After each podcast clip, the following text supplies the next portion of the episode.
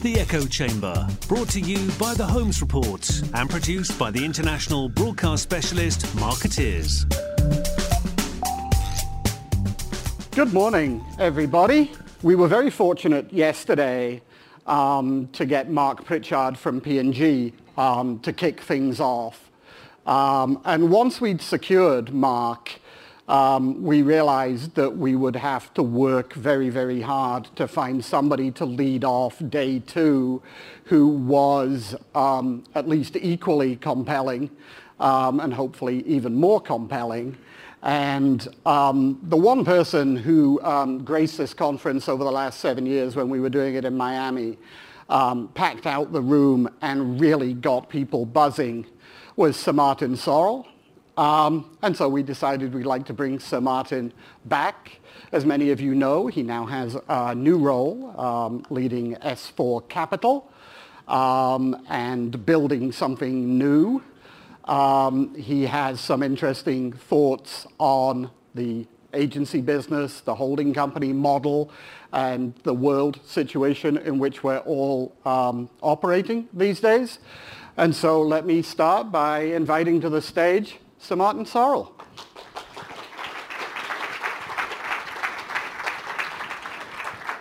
Saying to Arun, it, it sounds as though you got sort of overcome with Watergate because, because the editor of the Washington Post is now called Nixon not Marty Baron. So fine. So we'll we'll.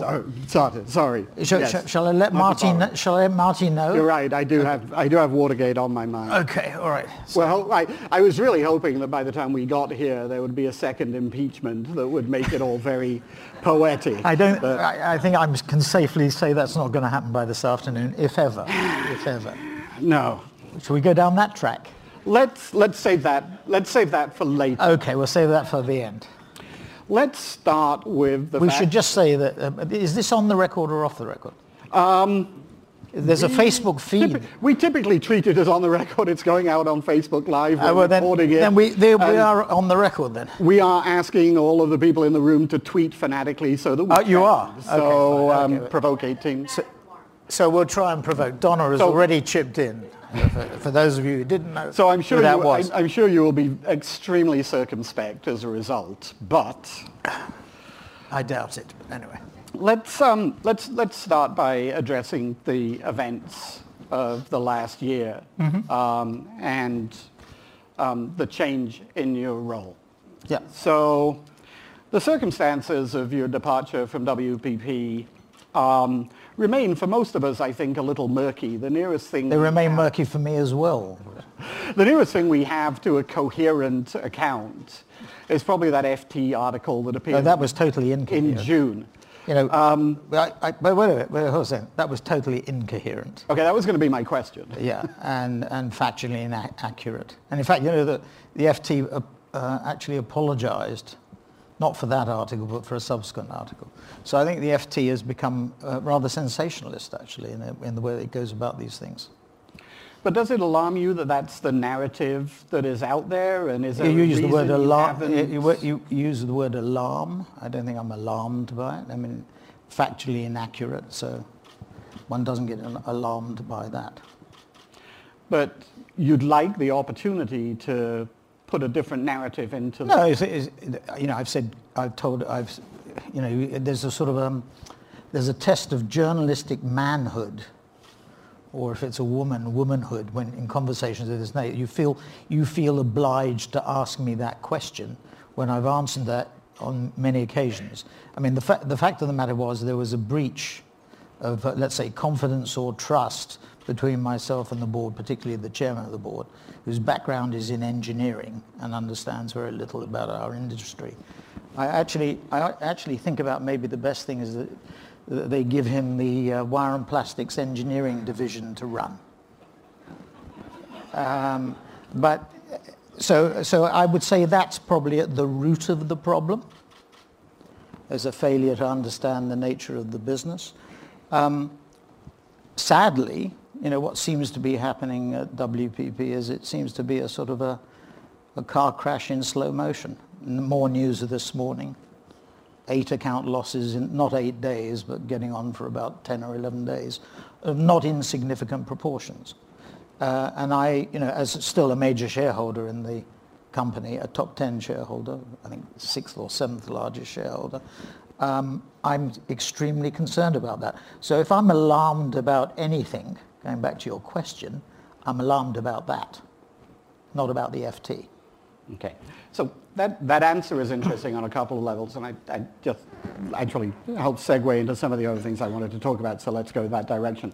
Um, I, am first of all intrigued by um, you know, your characterization as the chairman of, uh, as, as, an engineering guy, because of course, when you started WPP in 1985... It was an engineering business.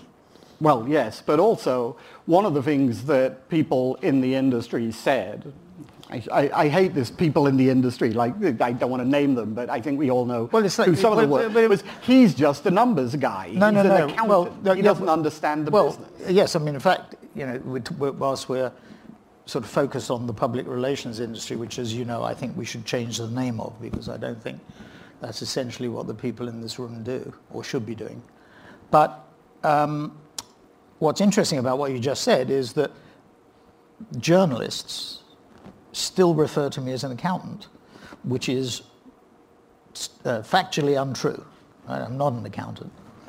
Neither would I wish to be. That's nothing against accountants, by the way, but I'm just, uh, neither would I wish to be. So, you know, I would describe myself, if, if anything, I would describe myself as somebody who's a businessman, rather, uh, you know, in, in that context than accountant. Jeremy Bullmore, who's still, to my mind, the best writer, and I think still an advisor to WPP, he was on the board for many years, was chairman of J. Walter Thompson in the UK.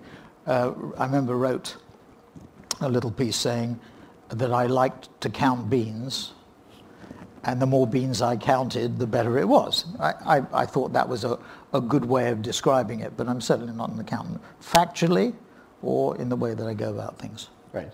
And, and am I, am I, a, you can ask Donna and other people, am I a micromanager? Uh, yes, and I, I think micromanagement, when people say I'm a micromanager, I actually regard that as being a compliment, not an insult. And I think people, and I've seen this in, on many occasions, people who ob- sort of uh, abstract themselves from the detail or extract themselves from the detail always, I think, suffer. It's not, it's not because you want to influence the detail, but by knowing what's going on, you can form a view as to what's happening inside the business. And that is fundament, that's fundamentally important. I don't believe that you can that you can run a business of the nature of WPP, for example, uh, or indeed S4 Capital, which is why I'm sitting here in DC, which is on a much smaller scale, uh, if, you, if you don't travel, if it's a multinational business, if it's not diverse by nature, I mean, it can't be a British orientated business sort of sitting in London and giving diktats as to, as to what may or may, may not be happening. I think you have to go out and see the markets, clients, as well as people within the business and all the other constituents you have to operate. So uh, involvement in the detail, again, just to, to underline the point, is not because you want to influence the detail. It's because it gives you a very good understanding of the dynamics of the business and what's happening. And I think you know, one of the interesting things is when, when you got into the business and when um, in the PR industry, Peter Gummer, now Peter Chadlington, was getting into the business, the criticism that I heard of both of you was that bean counting notion that you were obsessed with numbers and not with creativity or... Um... Well, that's I don't know about Peter. Um, I don't know very, very much about the detail of, of his, his operations. Um, but you know that's a cheap shot, isn't it? I mean, if you if you you want to try and establish the difference, you know what, what's interesting about that observation is that the if you went back in time and looked at the what were considered some of some of the most creative figures in the industry, not necessarily the PR industry on its own, but you know the advertising and marketing services industry they made financial decisions which put their businesses, which benefited themselves personally, and put their businesses under very great pressure. You know, without, without naming names, and Yes, you smile no, because you know no, you know exactly what. I'm talking about. There are several examples of that. So th- those people who pro- professed great involvement, love, and again, it's creativity. This is a very important point. Creativity in the Don Draper sense, the Mad Men, Mad Women sense, looking back to the 70s and 80s with, or 90s, with rose-tinted spectacles. The world has changed. And the definition of creativity is a much broader definition that might be uncomfortable for those people who come from the narrow definition, the corner offices of big advertising agencies with Ferraris, etc. The, again, the Draper mentality. But life has changed. And the nature of the model, I mean, all six holding companies, the, the big six as some refer to it, are all going through exactly the same challenge. And they're, they're, they're responding to that challenge in exactly the same way, but they're doing it basically at different speeds. That's essentially what I think is happening. And that's a very different set of circumstances to what we witnessed when you started PR Week in 1985, the same year as I started WPP. Um, yeah, and, and by the way, we used to get we used to get letters to the editor from those people every time we called PR a business, um, insisting that it wasn't in fact a business. It was People a profession. It was or, or a craft. Yes. An art. And the, the answer is there's art and there's Mad Men and Mathsmen. I mean, that was something we used many, many years ago, and now people use it uh, quite glibly. Uh, mad women and maths women. So it's become left brain, right brain, art and science, and it's become much more scientific, and that's what makes people uncomfortable. You know, when John Hegarty, for example, says that he doesn't believe data, data will destroy creativity or words to that effect, if that's exactly what he said, but that's what's reported often is uh, said. Uh, you know, I think that's fundamentally wrong. Data improves your ability to make intelligent, creative decisions and, and go along courses and avenues that are actually much more uh, productive than. You know, a strong intuitive response to an idea is always something that an agency likes. They like entrepreneurial companies. What do they mean by that? You, you go in and present the idea and the client says, wonderful, let's run it. But you know, life has changed. And again, we can inform those decisions. I'm not saying data should direct uh, the, the, the direction of where, where you go, but it should inform, improve, and make better. Let me, um, and this, this may annoy you a little bit, come back to one more thing about that FT article. Yeah. Um, because um, The stir, stirrings of manhood again. you've, yes, you've admitted, um, you've admitted to being a micromanager. Um, are you a bully? No. Did anything in that article make you reflect on your management style? No, no. I mean, if, if, if by that do you mean do you want to win? Yes. Do I like coming second? No. Do I like losing business? No.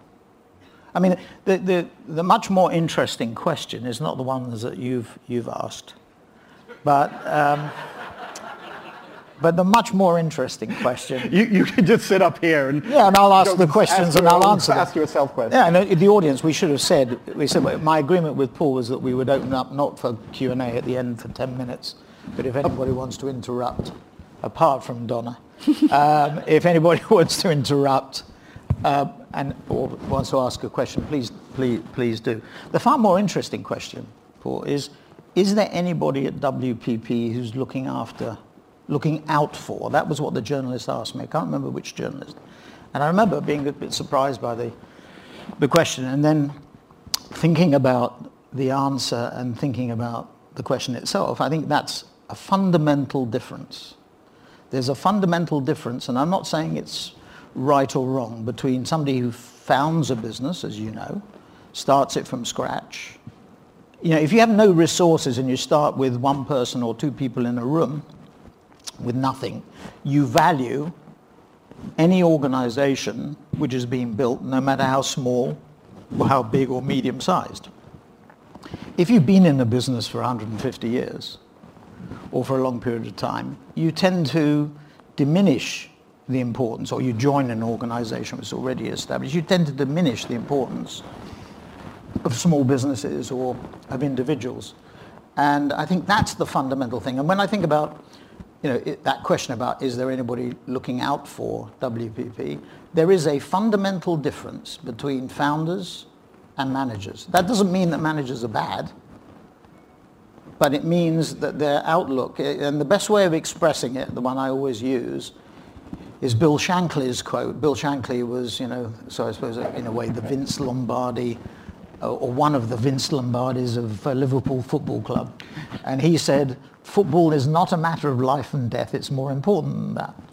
And WPP is not a matter of life and death, it's more important than that. Because when you put the first brick in the wall and you feel as though you put many bricks in the wall, not all the bricks, but you put many bricks in the wall, your, your psychological and emotional attachment to the business is far greater than any manager who's inserted to run the business or whatever, can ever feel, by, by, by definition. So they are a very different breed. So I think what you've just said sort of answers my, my next question was Good. when the when when you're um, parting of the ways the WPP came along, how much consideration did you give to the idea that you might just retire to one of your many mansions, find a hobby? I haven't got many mansions, uh, nor, nor art collections, nor collections of antique and, and cars or anything. Do you, do you sort of need a chip on your shoulder to drive Well, you know, that's or? again a cheap shot.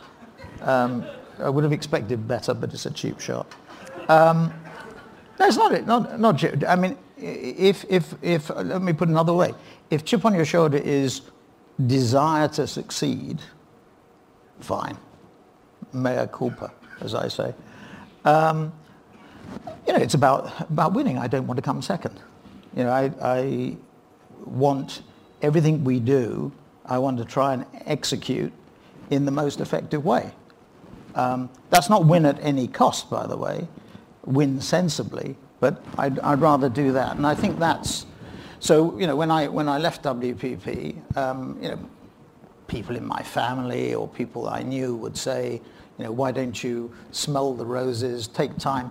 Um, there was one political figure, I won't say who it was, said to me, Martin, you know, they'll remember you. You don't have to, to rush in.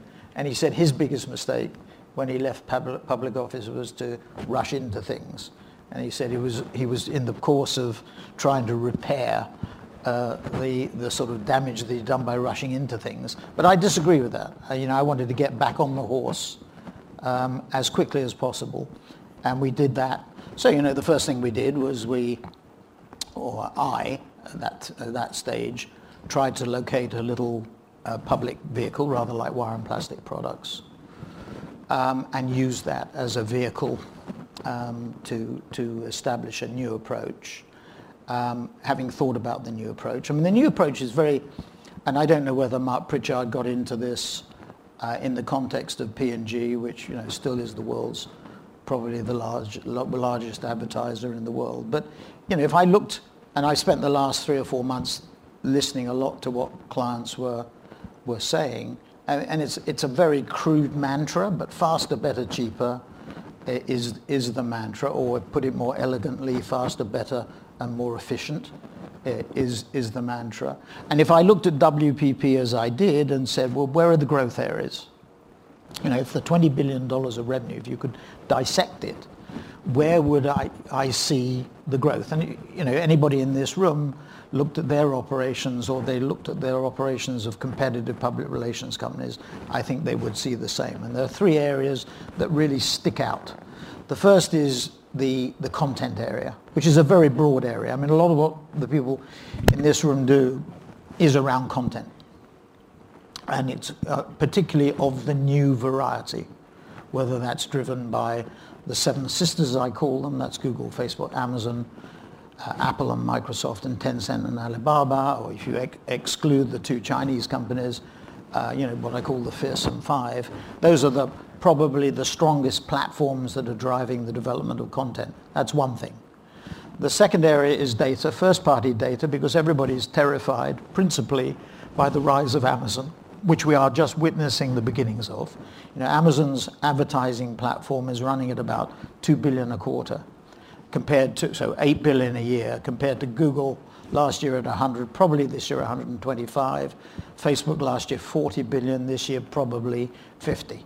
So orders of magnitude, but I am willing to bet that Amazon will have a $100 billion advertising platform, not from the P&Gs or the Unilevers or Fords, they'll go for that, but from the long tail. I mean, what people really don't understand is that Google and Facebook and Amazon are really focused on the long tail. They're not, they are interested in the big companies, but where they really penetrate, and they never give this statistic, is pr- it's probably around 70%. So 70% of the 100, 70% of the 40, 70% of what I think Amazon will end up with 100 comes from the long tail, from the corner grocer shop or garage or, or florist. And so they're really focused on that. Now, Amazon is going to go head to head with Google on search. 55% of product searches in this country already come from Amazon. Already. Product searches, not service searches, product searches. That's a Kantar statistic, which I, which I love to, love to quote. And then the second thing is the rise of their advertising platform. So, so content around that, first party data, because if I can control my first party data, if P&G can control its first party data, it has a weapon to, to compete with Amazon. If it can't, it loses control. So data is the second area, and then digital media planning and buying. Those are the three areas where S4 Capital are focused on. So we've made our content play. We will shortly make our media planning and buying pay, play, and then uh, along with first party data, and then we'll reinforce the content um, play after that. So that's the thinking. So locate the, the vehicle, which was a company called Derriston, it's now called S4 Capital. Locate our content acquisition, which was a combination, which was uh, Media Monks. Combine that with S4 Capital and inject it into Derriston. We now have a quote, we're capitalized about $400 million. And you know, it's it's the beginnings. We're in the foothills, and uh, we'll see. I, I, compared it to being moving from being a peanut to a coconut. Some people have peanut allergies, as you know, um, and I don't know what comes after a coconut. There is a thing called the coco de mer, which is a very big coconut, which is 25 kilograms. So maybe it will become a coco de mer in short in short order.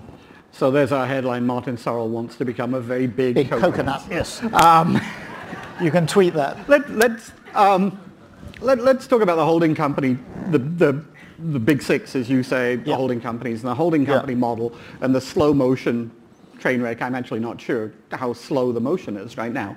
Um, but um, that raises some really interesting questions to me. First of all, you know, had you had you noticed this train wreck well, um, occurring I, before I, you left? the thing that troubled me, obviously, was from about the first quarter of 2017, we saw, I mean, the, the big issue that faces everybody in this room, outside it, within our industry is top line growth. I mean, whether, you know, analysts, whether you're public or private, I mean, I don't buy, you and I were talking at breakfast about whether there's a difference between public and private. I think being private gives you more flexibility to do things.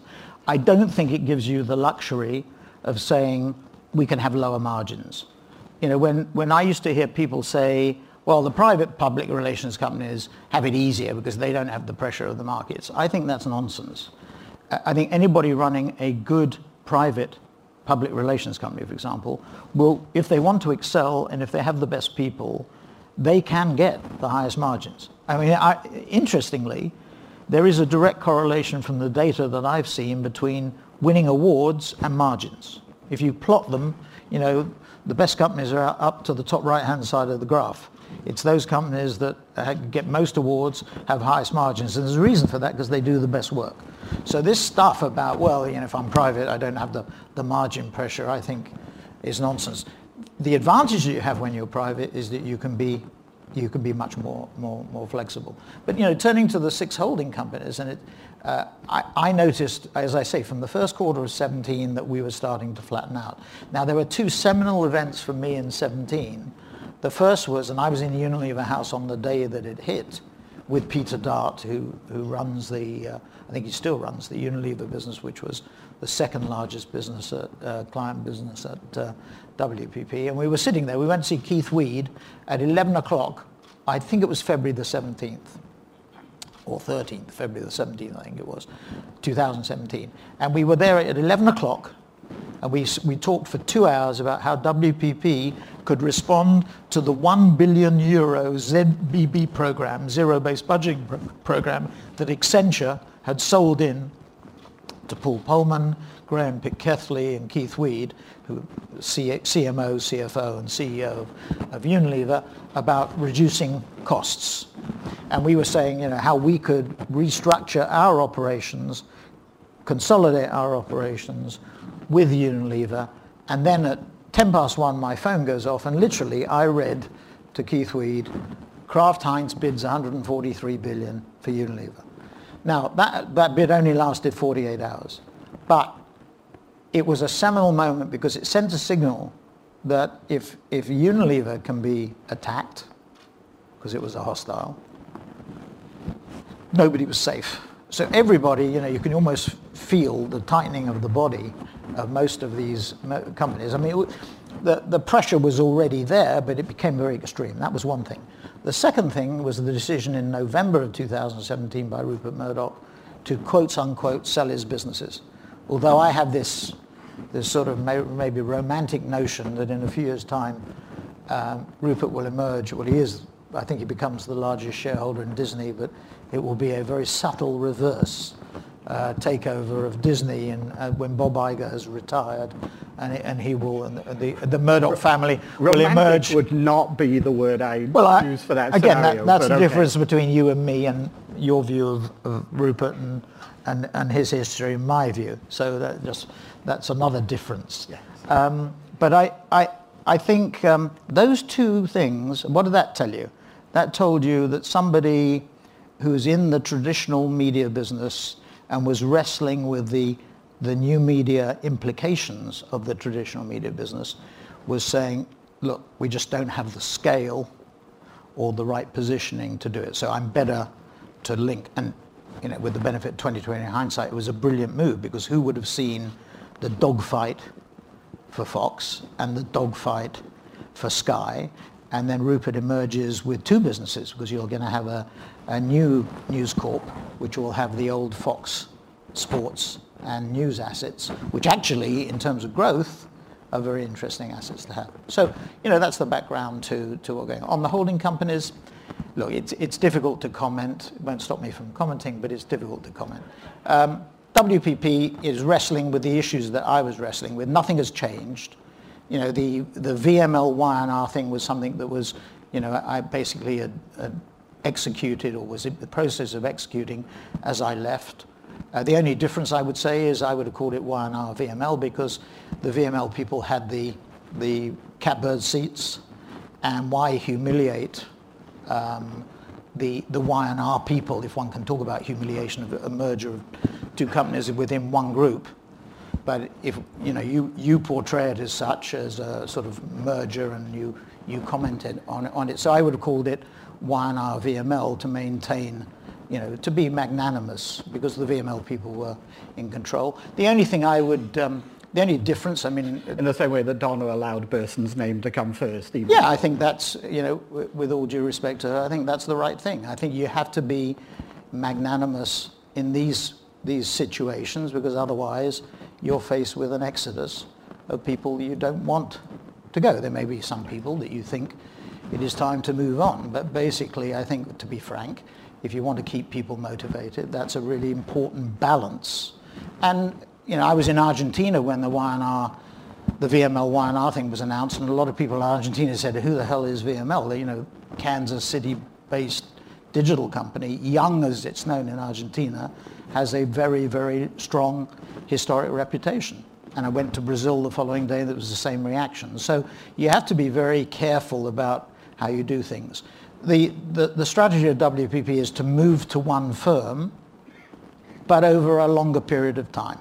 And that's, that's the rub, really. How fast do you go? You know, you've had John Seifert here. Uh, I don't know what John presented, but you know, John, I think, is doing the right thing. He's trying to create one brand. In a way, it's a mini version of what should be done WPP. The question is about execution. As you, as you collapse these functions into one, or as you collapse these brands into one, problems emerge. You know, take the, the third largest company, Publicis. I think by naming everything Publicis that's advertising, you've lost, well, you, you have lost the Saatchi brand. You've lost the Burnett brand, the value. You've lost the BBH brand. They've disappeared, basically. And it's all called Publicis. Now, that might be best in the long term. But in the short term, it causes, a bit like Brexit, in the short term, it causes tremendous disruption. Same thing on the digital side. You call everything sapient. What's happening? You had Digitas, gone. LBI, gone. Rosetta, gone. Razorfish, gone. I mean, they've all been sort of obliterated. Again, in the long term, that might be the best thing, but there's a lot of short-term pain. Omnicom, which actually market cap surpassed WPP last week um, for the first time, I think, for about 15 or 20 years. Um, Omnicom has no strategy at all, doesn't have a strategic bone in its body, but, but it has very good companies, very good companies. So its challenge is how does it pull it together? And they may be right, but they're also moving to being one firm, just like Publicis has the best strategy in my view but the execution is too quick. IPG doing very well. Um, you and I, would, again, were talking about that over breakfast, and five or ten years ago we would have said IPG was in great difficulty. But you know, there, there are cycles here at work, and it's probably in the strongest position. Why they then go out and buy a, a data business for $2 billion and leave the, what is arguably the most exciting piece behind is another story. But maybe you know, maybe Amex, maybe the reason Amex moved their business from Mindshare to IPG was because of Acxiom. I don't know. I, I just think they're also moving to one firm, but it's taking them a little bit longer. They, their advantage may be that McCann is such a strong component of IPG. Havas has got lost inside Vivendi, um, and I think that's another story. I actually think the model with Havas and Vivendi, which is a sort of media-driven model is really interesting. I mean, in the digital space, to have a media owner very closely connected by ownership with an agency is a very different model. Potential, obviously, for conflicts of interest, but actually is quite an interesting model. And the last one, Dentsu, deliberately kept it to the, the end because I think actually of the six, it's the best positioned. It has the strong media history. It has a very strong data capability with Merkle and it has a very strong digital capability. So the three areas that it's in, and I'm talking my own book in relation to S4 Capital, it's true, are the areas where I think there are the greatest growth. The big problem at Dentsu is the Gaijin Japanese issue. And for the first time this year, Dentsu's revenues, not profits, revenues from outside Japan will be greater than Japanese revenues. So maybe the best thing they do is to appoint a Gaijin to run the company it sounds as though, um, actually, two things. First of all, it sounds as though this is a good time to be starting with a blank piece of paper um, rather than with all of that sort of legacy structure and branding um, yeah, that, that the holding companies have. Um, but it also sounds like the window of opportunity is narrow, that, that you need to be quick. Well, I think I, I, I, think a couple of things. The good news is a clean sheet of paper. The bad news is a clean sheet of paper. I mean, if you said to me, another good question you asked, you could ask me, which you didn't ask me, was, yeah, what, do, what do I miss? Uh, I miss scale. And um, I've always been intrigued by scale. So, you know, we, that doesn't mean that you can't get scale, and, you know, hopefully we will get scale. But it means that, you know, for the, at least for the moment, you don't have it. Um, but the other side is you don't have the ball and chain. You don't have this legacy structure weighing you down. Everybody who runs a legacy business has that problem. You're trying to change the engines on the aeroplane while you're flying the aircraft. It is an immensely difficult thing to do. And I've got a great respect for those people who are trying to do it, uh, uh but there are very few people who've managed to do it. I mean, it's much easier to start with a fresh sheet of paper. You can still screw it up, but it is much easier to start from there with none of the, the anchors, the weights from the past. You know, the, the decisions that perhaps you didn't make There may be some decisions you did make, but some of the decisions you didn't make and being weighed down by that. Now, the need to be quick, it comes back to faster, better, cheaper. That is absolutely key. I mean, every client I talk to, and if you use that phrase, it's like turning the light switch on. You know, in, in a, in a 24-7, always-on world, dealing with all the stakeholders, all the communities we have to deal with, being faster, being more responsive, being better in terms of quality, and being more efficient or cheaper is absolutely critical. And the world has changed. I mean, you know, moving to a more macro point of view, post-Lehman, which is now 10 years ago, the world was growing at a, is growing at a slower pace, basically, nominal GDP. There is less inflation. Inflation is out of the system still. I mean, the Fed is worried about it. Obviously, it's the reason why it's raising interest rates. But it's pretty much, uh, on CNBC this morning, they were saying, looking at the spot steel market, steel prices in the last three or four months are down on where they were before. And so that indicates, you know, that world demand, and you've seen the stock markets wobble a bit in the last few days because people are worried about world, world demand and where it's going. So there is this sort of big issue about, about growth and inflation. Uh, but in any event, very little inflation to date, very little pricing power for clients, and therefore they're very focused on cost. So being efficient so I, I don't know whether Mark mentioned in his speech yesterday, uh, it was a, again a climactic event when P&G said to Omnicom, Publicis and WPP, we want you to work together in London and Cincinnati in our business. Or Renault Nissan a couple of weeks ago said to Publicis and Omnicom, you work for us, work together. So what the clients are saying is we pay your bills, you bloody well work out how you're going to work together right. to our benefit. Right. So you, don't you fight with one another. You know, we'll, we'll, get, I think Renault are putting together a group of about 10 or 12 people to try and manage these two holding companies and bring them together. Okay, so we have an audience uh, made up almost entirely of public relations people, so let's talk a little bit about how public relations fits into this world. We heard from Mark yesterday that this was sort of PR's moment to shine. John Seifert talked a lot about an earned first world. Um, there are several things that have happened over the last few years um, in terms of the efficacy of advertising um, and the ability of PR to, to amplify advertising that mean that this should be a good time for our industry. Um, you are more cynical, skeptical about what we're doing. You think I'm we don't even have the right I'm not name. cynical. Well, I think we could name, we could call it something better. I, I, I profess not to know what you should call it, but it seems to me that you do something different. Uh, and if I look at the, you know, my experience of public relations in the context of the operations that we had at WPP, whether it be Burson, Cohn & Wolfe now, or uh, Cohn & Wolfe and Burson and Hill and Knowlton, and then let's call them the smaller firms like a Finsbury or a Hering Schuppener or Glover Park who've come together, or, or, or an SJR which was part of H&K, but for, for some reason that defeats me, they're now sort of splitting it apart, which to my mind makes no sense. But anyway, um, when you look, actually SJR is a good example of it. You know, that if you said to me, where's the growth coming from? It's sort of focus on certain sectors. So you look at Cohn & Wolfe, consumer, healthcare, focus. Um, obviously it has a lot to do with leadership um, and the character of the management of each of the, the businesses.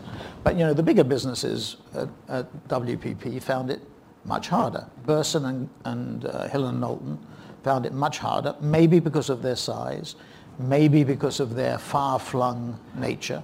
So you had you know, lots of balls in the air, and maybe you had too many balls. Maybe it was too far-flung, you can make that argument. And of course the ability to bring it back to a, a, sort of stronger core is limited because of the cost. Whether you're public or private, by the way, private probably is a little bit easier. But there's still a cash cost of doing that, which can be quite prohibitive. But the interesting thing was, from my experience, was that the smaller firms and the medium-sized firms, and that's the law of big numbers to some extent, uh, found it easier to expand their operations. Now, why, why, did, why was it? Well, I think there are two things that were going on that always struck me as being really important. Firstly, the rise of new media, you know, of the, the fearsome five, let's call it, or the seven sisters. Then secondly, there was the growing importance of data. That data could inform public relations decisions in a much more effective way. There's a third thing as well. When you think about faster, better, cheaper, and you think about public relations budgets as opposed to advertising budgets, it tells you a lot. I mean, actually, public relations firms tended to be faster, not all, but you know, crisis firms, healthcare firms, consumer firms tended to be faster. They tended to be, you know, have very good people. The, the better the people, the better they were. And they tended to be more efficient, cheaper. So I think that's another reason why the sort of the microscope on public relations budgets was not as great as it was on ad budgets. I always remember clients would say to me, you're our biggest supplier. And I would say, I wish I was. And we would then, we would get to the, the in their supply figures that they were given, the CEO was given or the CMO, they included media billings. And of course, you know, the true, the true billings number at WPP was about 72 billion. The revenue number was 20, but the, the actual throughput inside the business was 72. So they were looking at the 72, not the 20. Uh, and of course it was passed through because it was money that they paid us to pay the media. So, so I think uh, PR has benefited from the fact that it wasn't such so, so far up the procurement focus or ladder that the, the thing they turned to first was the media area and the media agencies and the advertising agencies where the bigger budgets were. Now people in PR might complain about that, but actually that's probably proven to be an advantage. But you mentioned awards earlier, for example, and it's, it's something that I think frustrates a lot of us, that the PR awards at Cannes are still being won predominantly by advertising agencies and not by PR agencies. Have we missed something? No, I, I, think I think you know I, I, spoke to John O'Keeffe about this. You know, we won the awards uh, what seven years in a row, and look, there is a technique. Okay, there is a the advertising agencies are just much more practiced in the technique of submitting awards, particularly for Cannes. So my advice to anybody in this room is, you know, engage with somebody you know who's had success at Cannes. Uh, and, you know, MediaMonks, for example, for its size, uh, we haven't done a size comparison, has done absolutely brilliantly at Cannes consistently over many years. The reason is that they do pretty electrifying content not pretty electrifying, they electrifying content. They use new technologies. They're not dependent, they're not an ad tech company which is dependent on one technology or another. They just grab the best technology at the time to do the best job. So it's really, I, I think it's because of the way that the public relations agents, or design agencies, I mean design agencies even worse. The number of times that our branding and identity people would say to me, we didn't do as well as Cannes, at Cannes, for example, as we should have done. And it, the agencies, the advertising agencies, wonder, well, what is the question about how you put it in and how you present it? Because you've got these people sitting in windowless bunkers like this for five days looking at award entries and their, their, their minds are, are, are uh, numbed. So if you come up with a arresting way of presenting your candidacy or your entry, you're bound to do better. So one of the things that, that I've always found interesting when you spoke at events was that almost uniquely among your peer set, um, as it were, you um, you have this ability to look at sort of the geopolitical situation, probably wrongly, but and um, and extrapolate from that mm. how it's going to impact our business, mm. broadly our mm. business. Um, and there were a bunch of things that I wanted to touch on that I'm not going to have time to ask you about all of them uh, if we're going to have some robust right. Q&A.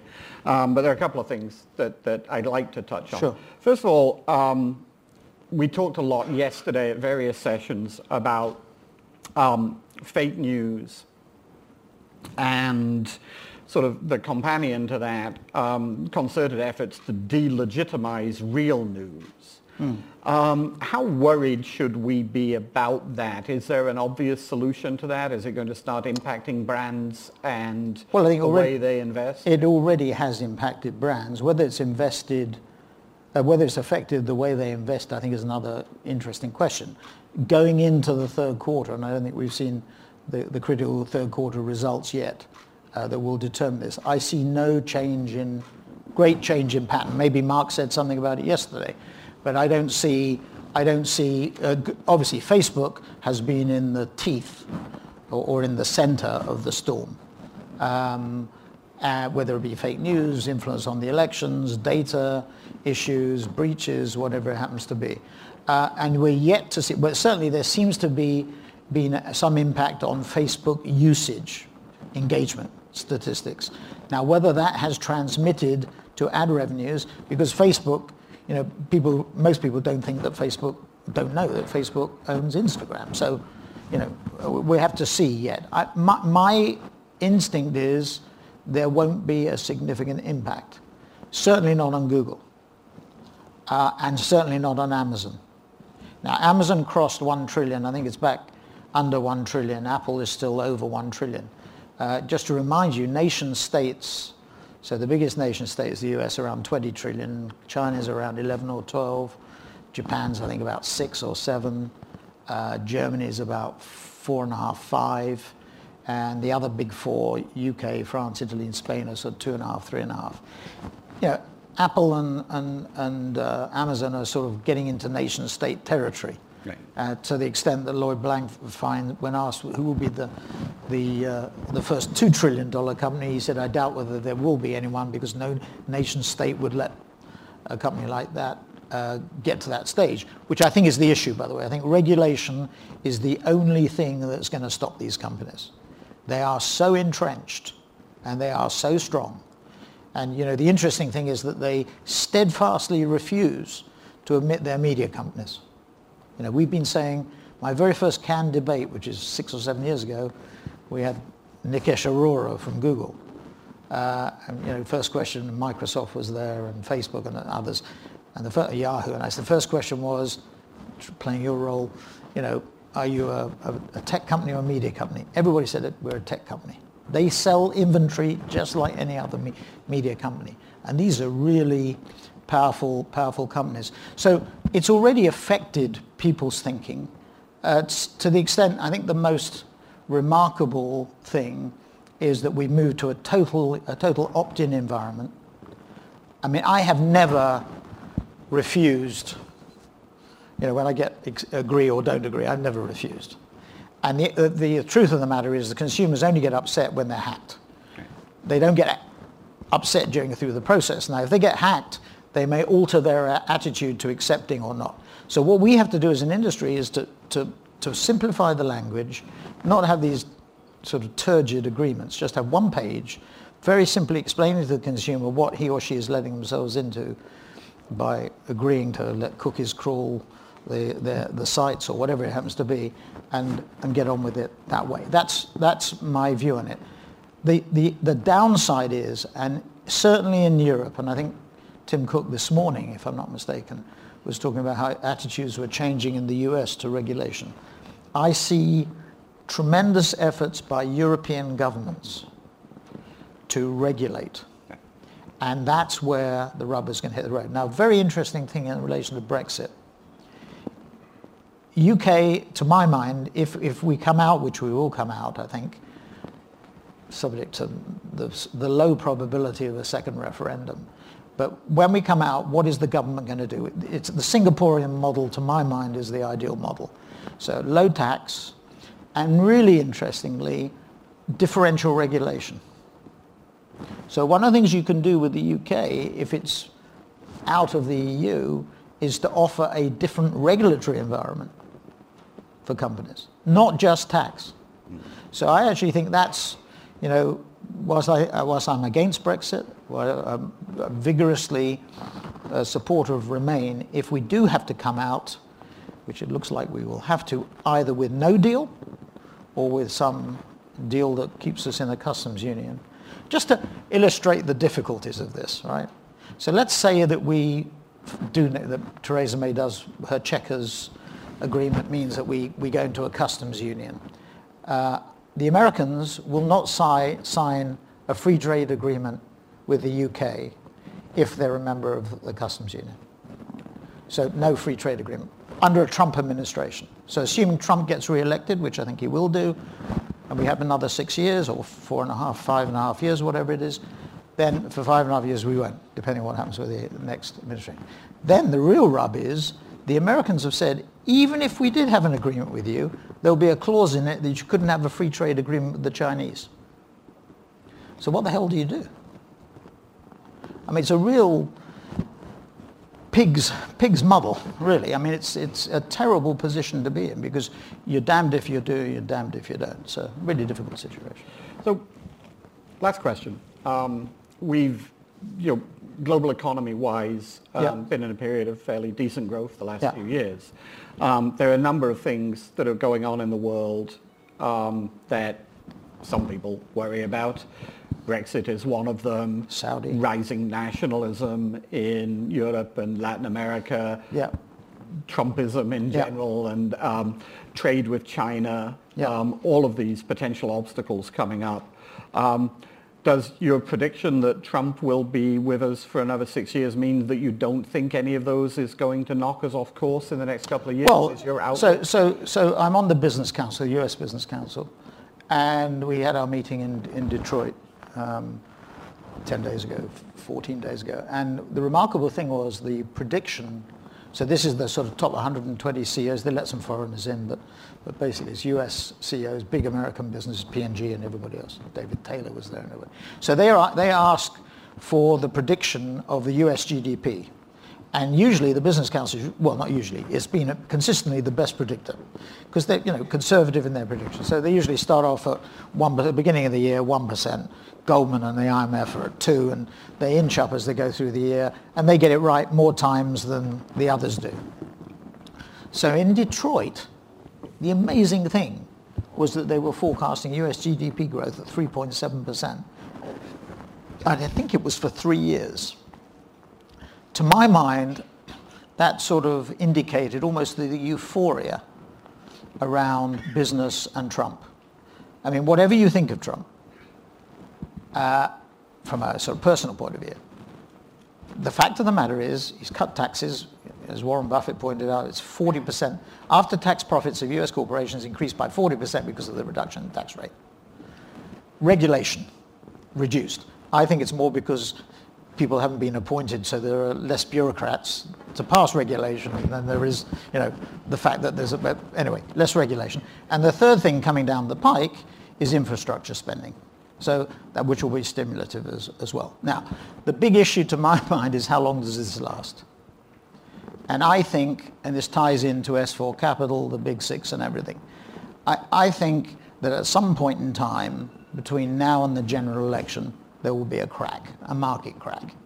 You know, you don't have to be a genius to figure that one out. We've had 10 years of um, rising stock markets pretty much since Lehman. So that has to end at some point in time, and there has to be a crack and a, cor- a correction. And when the tide goes out, all boats are exposed. And comes back to the big six. So, so any structural weaknesses in these businesses, whatever they may be, will be cruelly exposed when that happens. And I think that that will be, you know, and you know, people will say, well, he's talking his own book, and that to some extent that is true. I mean, I'd like to get S4 Capital to the stage. You know, we've we've done our first thing, and uh, we'll do a, a, another couple of things quite quickly, and then I'd like to sort of sit and watch what happens. You know, the the Italians have a wonderful. Uh, proverb or saying which says, you know, you sit on the river bank and watch the dead bodies go down the river. That's, that's, that's what I'd like to do. I, yeah, okay, that's, um, that's a good, good finishing line, I think. um, okay, um, let me open it up to the audience. Um, hopefully you can ask Martin the questions he wanted There's to somebody over there on the left uh, with a waving hand. Here. There's a... Hi, uh, Ray Eglinton with Four Communications Group. Um, thank you for a really excellent session.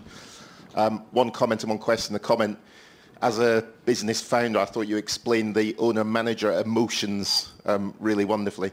The, the question, right at the beginning, you said um, you didn't think we should be describing ourselves as public relations or that the, the way that we describe ourselves as an industry. And I'd, I'd like to understand a bit more. How would you Well, describe what we do, and how do we position ourselves functionally within, yeah, you know, what the whole wider industry is doing? within the industry or holding companies or both?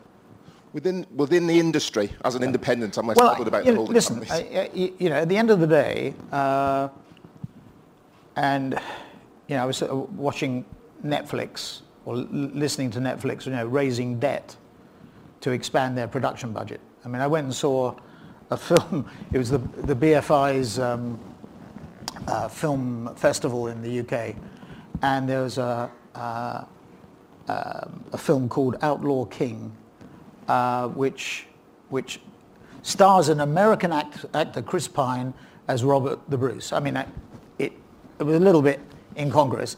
You know, I, I looked at it and I was, I thought I saw Baywatch. I was watching Mel Baywatch. Gibson was well, yeah, yeah. Well, Mel Gibson. convincing, Yeah, yeah, but uh, as William Wallace.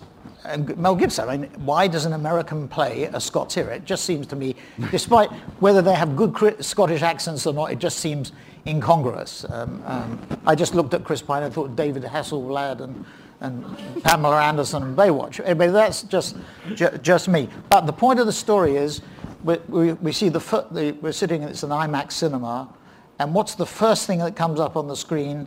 The Big N. It's a Netflix film and it'll be available on Netflix in about two weeks' time. Um, great battle scenes if you like them, but was, the film is one long battle scene basically, and it was a bit too much for me, for me, and I think for a number of others in the in the cinema. But the point of the story is it's about content. And if you actually said to me, what do I think about PR companies? Increasingly, they're becoming content makers or producers.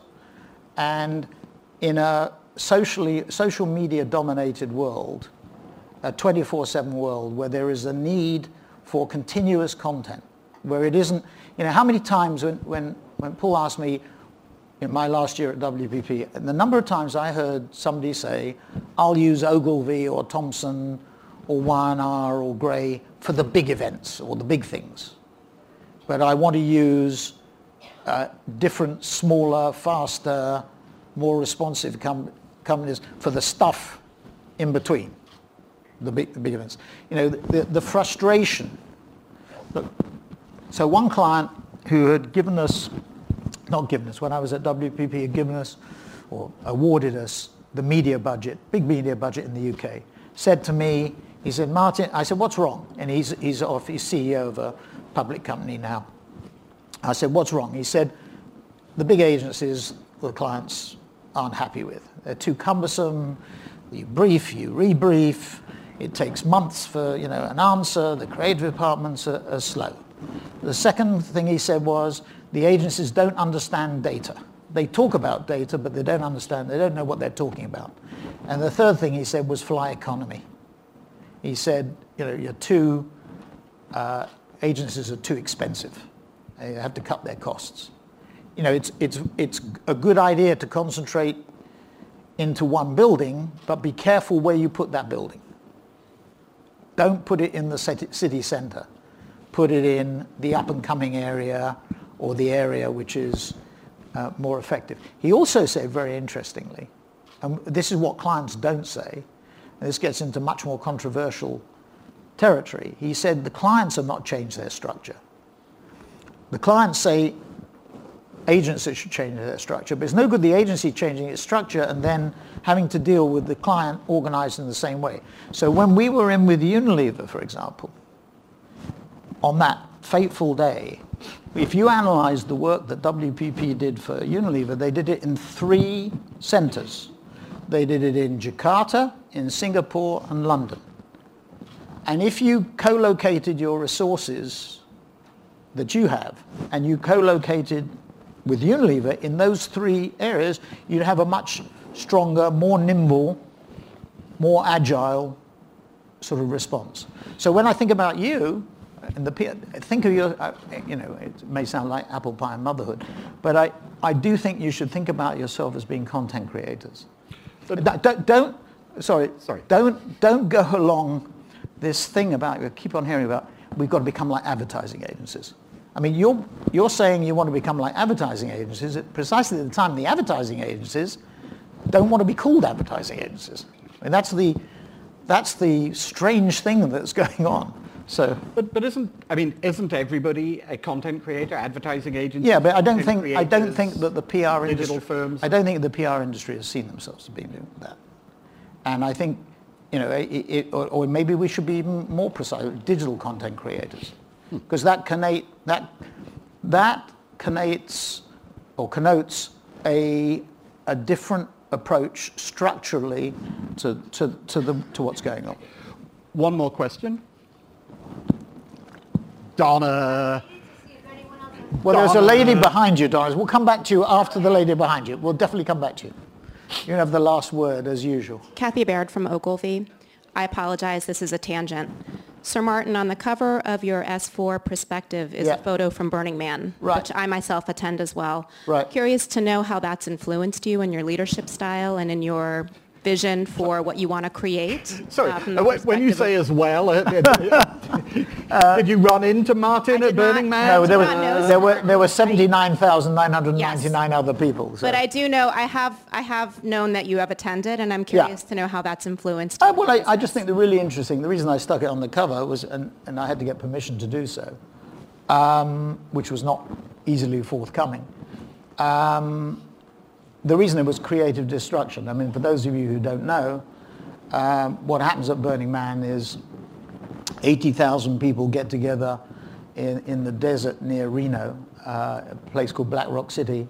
Uh, the land is uh, hired from the Bureau of Land Management uh, every year. Uh, Larry Harvey, the founder, died. He started in 1985 on a beach, I think in LA.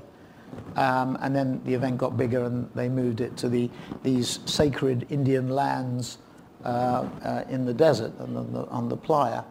Uh, but 80,000 people now get together uh, for a week. They set up the city for a week or two previously. Um, there's a temple that gets built every year, uh, which this year was absolutely extraordinary. I mean, every year is extraordinary. This is a wooden structure, enormous wooden structure, apart from the Burning Man, which this year was a, a particularly intricate Burning Man because surrounding the Burning Man were a series of tableaus. And on the Saturday night, the man gets burnt, and on the Sunday night, the temple gets burnt. There are a number of other burnings of other, uh, other exhibits. Um, i i- it's a cross between sort of, sort of Mad Max, Burning Man, it's, um, Mad Max, the World Economic Forum, uh, Disneyland. I mean, it, there's, it has many things, but it's really interesting because every year they destroy everything. The motto of the place is leave no trace. Uh, and, and 80,000 people do live with that. So there is no garbage. Everybody tidies up and leaves the place in pristine condition, which is quite extraordinary. Um, it does have a reputation for other things. Um, but the, the, the thing I'm really intrigued, and I think it does have a metaphor, it's a metaphor for our industry, is creative destruction.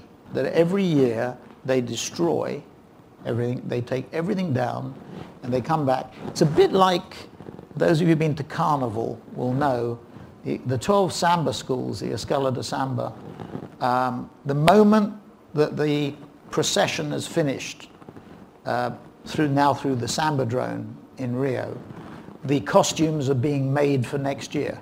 So everybody's sewing sequins in the Samba schools on, on uniforms and, and whatever. So the preparation takes about a year. So the art cars at, at uh, Burning Man are starting to be built or being put into a garage and rebuilt.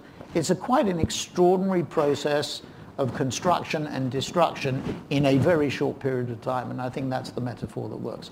Last word, Don. Donna, quick question, and if we can do a quick answer as well, that'd be great. This is on, but Yep. um, very quick question, and if there's no time for answer, I could just say the question and, and you'll know what my opinion is, but um, Uh-oh. uh, so Trouble, on- trouble's coming. On Publicis. Yeah. um, n- n- This is not a- an offense to anyone at Publicis. I think there's great talent and great brands at Publicis. I don't think it's a matter of execution. I think the strategy's wrong. I don't believe there should be one, one holding company. I don't think WPP should go to market as WPP.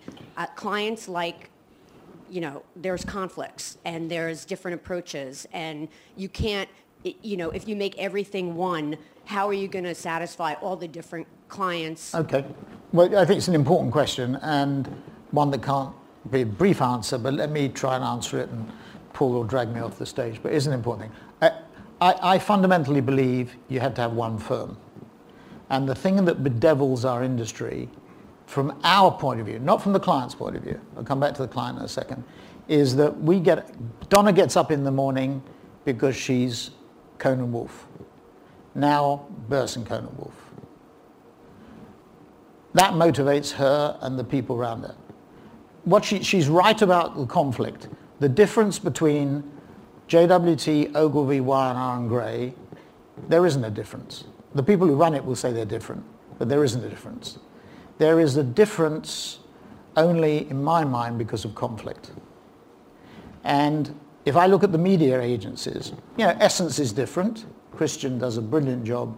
Christian Juhl, who runs Essence, does a brilliant job on differentiating Essence. Xaxis is different because it's programmatic, but there's no fundamental difference.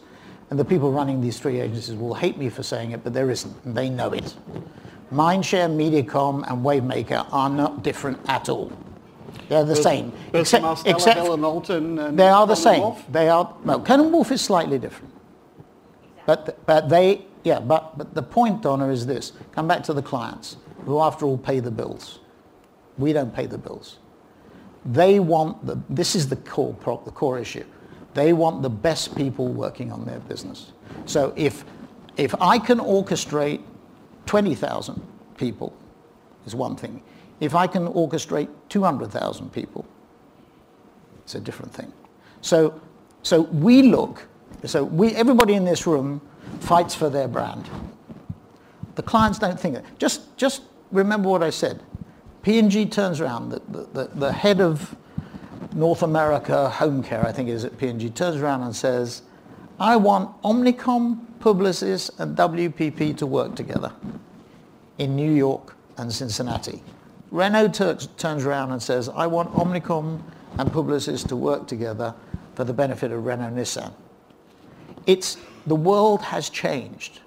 And years ago, our own tribes were as important to our clients as us. No longer. It's very different.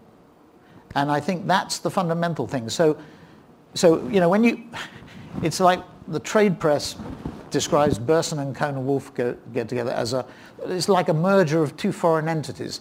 It's part of the same frigging group. When Y&R and VML get together, you know, there's this discussion about, you know, who's top of the heap. They are part of the same frigging group.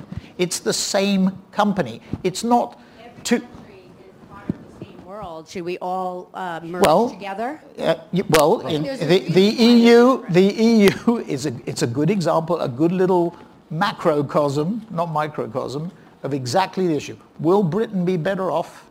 It's an interesting comparison. Will be Britain be better off on its own or as part of an amalgamation. We'll see. Well, Nothing they're all part, I... but they're separate though. There's the part of WPP. We're part no. of WPP, but we're separate and we work together. Okay. So yes, I'm. I'm gonna. I'm gonna cut off everybody else. Just quickly say.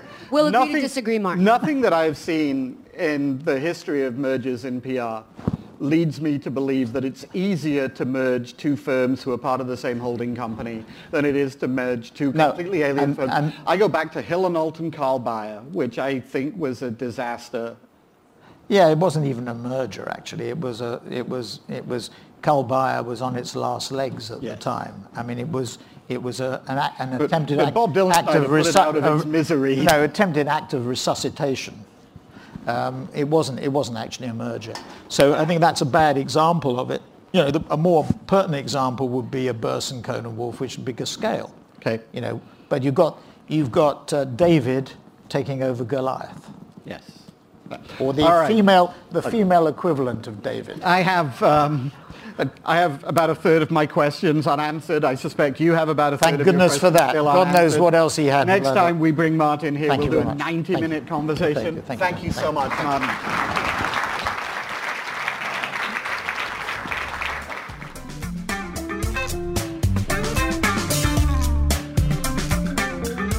You've been listening to The Echo Chamber. Brought to you by The Holmes Report and produced by Markettiers.